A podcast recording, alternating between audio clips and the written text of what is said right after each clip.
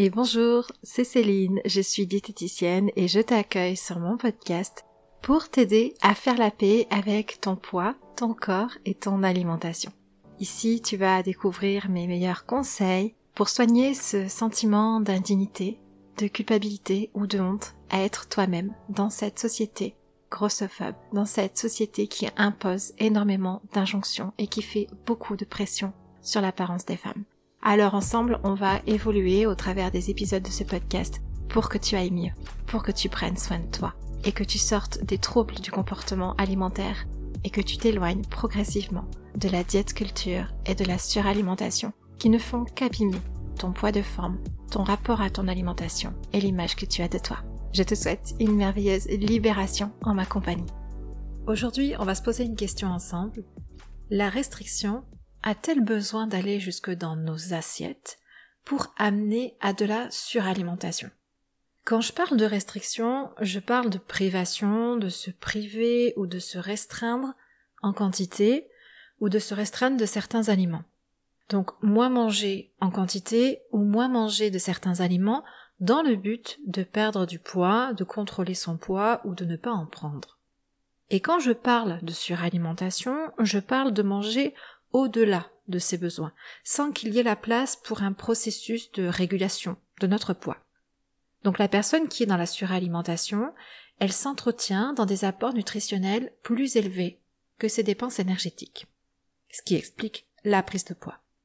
Et j'en ai parlé de nombreuses fois dans le podcast, la restriction, bah, c'est pas un comportement fonctionnel. C'est-à-dire que cela ne permet pas de prendre soin de sa santé physique, de sa santé mentale ou de sa santé émotionnelle sur le long terme.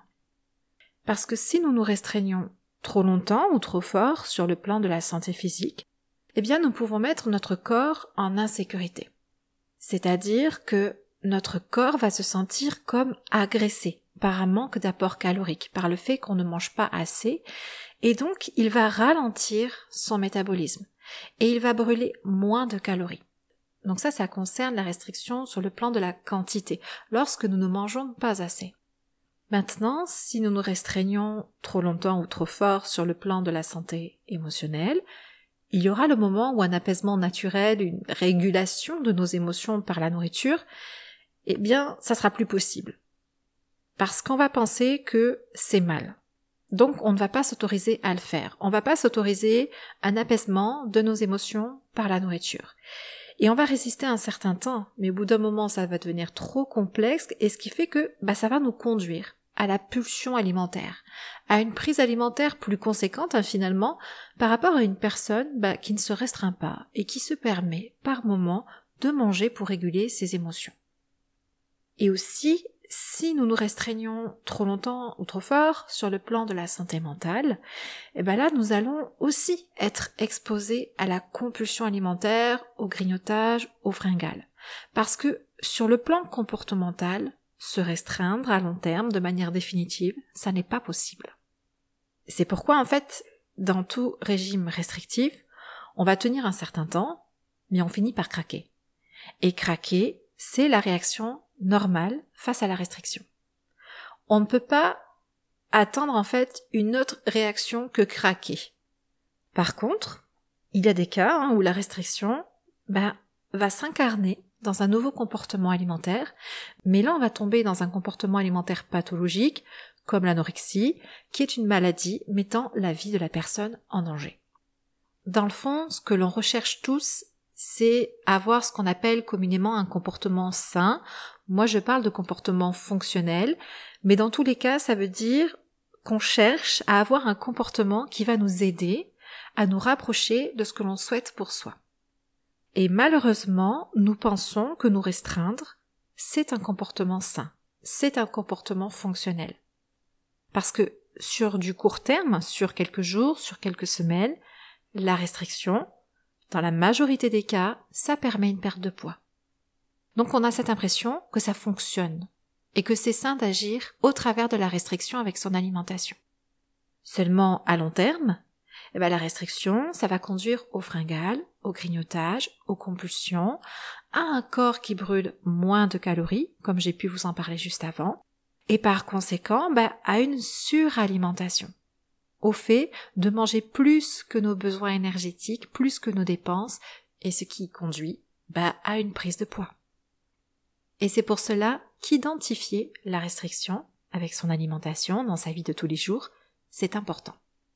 Tout ce que je viens de vous dire, je vous en ai déjà parlé, et si j'en reparle aujourd'hui dans cet épisode, c'est que pour identifier la restriction dans son quotidien, ben, on a besoin d'avoir conscience de sa présence dans notre vie. J'ai besoin d'avoir conscience que cette restriction, elle existe, qu'elle se manifeste dans ma relation à moi et ma nourriture. Et ce que je peux remarquer, c'est que les personnes n'ont pas toujours conscience, en fait, de l'existence de la restriction entre eux et leur nourriture. Et la plupart du temps, si les personnes n'en ont pas conscience de cette restriction, c'est parce qu'en réalité, elles ne tiennent compte que de la finalité. Je m'explique. Si on regarde les personnes qui disent qu'elles ne sont pas capables de se retenir avec leur alimentation, les personnes qui ont l'impression de ne jamais pouvoir se contrôler, celles qui ont le sentiment de trop manger, les personnes qui ne peuvent s'empêcher de se resservir, ou alors qui ne peuvent s'empêcher de saucer le plat, et les personnes qui ont des grignotages, des fringales avec leur alimentation. Toutes ces personnes-là, et peut-être que vous allez vous reconnaître ici, toutes ces personnes-là, si vous leur posez la question de est-ce que vous vous restreignez, est-ce que vous vous privez avec votre alimentation, elles vont vous répondre qu'elles aimeraient bien, qu'elles essaient, mais qu'elles n'y arrivent pas. Donc elles ne se sentent pas concernées par la restriction, parce qu'elles n'ont conscience que d'une seule chose, la finalité qui est la suralimentation au travers de grignotage, au travers des quantités de ce qu'elles mangent, au travers du fait qu'elles se resservent ou qu'elles ne peuvent s'empêcher de manger tel aliment. Donc, en fait, ça revient à se dire, ben, si je grignote constamment, si je me resserre, si je sauce le plat, si je mange plus que des quantités qui me paraissent raisonnables, ben non, je suis pas dans la restriction, parce qu'en fait, je fais n'importe quoi avec mon alimentation, je n'arrive pas à me retenir. Et pour expliquer ce comportement euh, de suralimentation, ben le plus souvent, ce que les personnes vont ressentir, c'est un manque de volonté.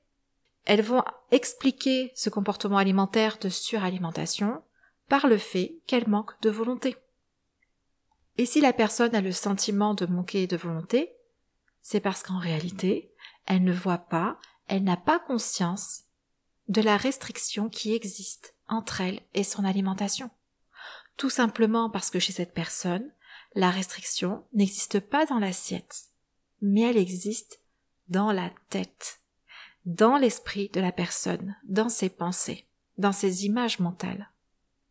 En fait, il y a les personnes qui ont des pensées, des images restrictives comme tu ne dois pas te servir, manger à cette heure-ci c'est mal, ne prends pas des féculents le soir, ça fait grossir, toutes sortes de pensées, et qui entendent cette restriction mentale, qui entendent ces pensées, et qui vont leur obéir, autant de temps que c'est possible de leur obéir. Ça, c'est un premier cas. Puis, il y a les personnes qui vont entendre ces mêmes pensées restrictives, mais qui ne parviennent pas à leur obéir et qui font tout l'inverse, qui passent directement dans la suralimentation. Donc dans les deux cas, il s'agit de restrictions et dans les deux cas, l'issue, la finalité, sera la suralimentation. Seulement dans le premier cas, ça va être une suralimentation à retardement, puisque au départ on obéit à sa restriction sur un court laps de temps, quelques jours, quelques semaines, avant de basculer dans des comportements à tendance hyperphagique. Et dans le deuxième cas, ça va être une suralimentation immédiate, parce que le simple fait d'avoir des pensées restrictives, ça exerce une tension entre la personne et son alimentation. Et ça peut aussi entraîner une impulsivité à manger. Et donc ça se traduit par des compulsions, par des grignotages, par un comportement à tendance hyperphagique. Alors après, en fonction de votre personnalité, du contexte autour de vous, de ce qui se passe dans votre vie, ben vous allez être dans un cas comme dans l'autre. Peut-être que vous reconnaissez uniquement dans le premier cas, peut-être uniquement dans le deuxième, peut-être dans les deux. Tout ça, c'est normal. Puis il y a aussi un troisième cas, mais je vais pas m'attarder dessus aujourd'hui, mais rapidement, c'est celui où la personne a des pensées restrictives, mais en fait, elle ne les entend pas, elle n'en a pas conscience. Donc il y a une tension pareil entre elle et sa nourriture. Elle va peut-être ressentir de la peur, de la culpabilité, mais en fait elle va manger sans avoir conscience de tout ce qui se passe dans sa tête, de toutes ces pensées restrictives qui vont venir créer des émotions compliquées entre elle et sa nourriture, et donc la conduire aussi comme ça, de manière un peu inconsciente, dans la suralimentation. Mais bon, c'est un cas qui demanderait qu'on en parle plus en profondeur, je ne vais pas le faire ici aujourd'hui. Alors l'objectif aujourd'hui, c'est de comprendre que la restriction qui fait prendre du poids, celle qu'on va pointer du doigt dans les régimes, cette restriction qui empêche de manger instinctivement avec une régulation naturelle du poids, eh bien, elle ne concerne pas que les personnes qui se privent de manger. Elle concerne aussi les personnes qui se privent de manger dans leur tête, sans pour autant que ça apparaisse dans leur assiette. Je peux me priver de manger dans ma tête et pas dans mon assiette. Pour autant, je suis aussi la victime de la restriction. Et dans les deux cas, ça conduit à de la suralimentation, donc à un apport calorique supérieur aux besoins qui conduit à une prise de poids. Alors êtes-vous une personne concernée par la restriction?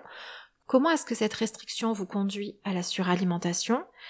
Si déjà vous répondez à ces deux questions, bah, vous aurez pris conscience d'un schéma restrictif qui se passe à l'intérieur de vous et qui ne vous aide pas à avoir un comportement sain ou fonctionnel dans votre manière de manger et qui vous conduit dans la plupart des cas à une prise de poids. Et la prise de conscience, bah, c'est la première étape du changement. Donc je reviendrai dans la semaine pour faire suite à cet épisode parce que j'aimerais venir euh, vous conseiller sur comment est-ce que je peux faire le tri finalement dans toutes mes pensées. Est-ce que toutes mes pensées qui à premier abord ont l'air restrictives sont forcément mauvaises Est-ce qu'il n'y a pas des bonnes pensées qui pourraient m'aider à avoir un comportement sain ou fonctionnel avec ma manière de manger? Toutes les pensées bah, ne sont pas à jeter, donc je viendrai vous conseiller là-dessus d'ici quelques jours. D'ici là, bah, je vous souhaite une très bonne semaine. Posez-vous la question de la restriction dans votre vie, dans votre quotidien, dans votre relation à votre alimentation. En avez-vous conscience? Est-ce qu'elle s'arrête dans votre esprit? Est-ce qu'elle se manifeste aussi dans votre alimentation? Comment est-ce que tout ceci se passe pour vous? Et puis n'hésitez pas à me rejoindre sur ma page Facebook ou sur mon compte Instagram. Vous avez chaque jour des petites vidéos pour vous aider à avancer dans la réappropriation de votre corps et de votre poids. Je vous dis à tout bientôt. Bye bye. Si depuis quelque temps tu ressens le désir d'arrêter le contrôle de ton alimentation, que tu as la sensation de suffoquer dans la diète culture, et qu'une part de toi aspire à plus de liberté, de douceur et de paix, mais que tu as peur de tout lâcher sans avoir de plan, j'ai créé pour toi un processus porteur de changement, pour que chaque femme puisse s'éloigner des compulsions alimentaires et de la suralimentation, sans passer par la résistance et le contrôle. Un processus en sept clés qui t'offrira les fondations d'une alimentation consciente et régulée pour te remettre au centre de ta vie et commencer à t'aimer davantage. Tu n'as qu'à t'inscrire grâce au lien dans la description de l'épisode pour recevoir ton plan et goûter à un futur sans régime. On va avancer ensemble dans la douceur, l'accueil et la reconnaissance de qui tu es. Je te souhaite une divine libération.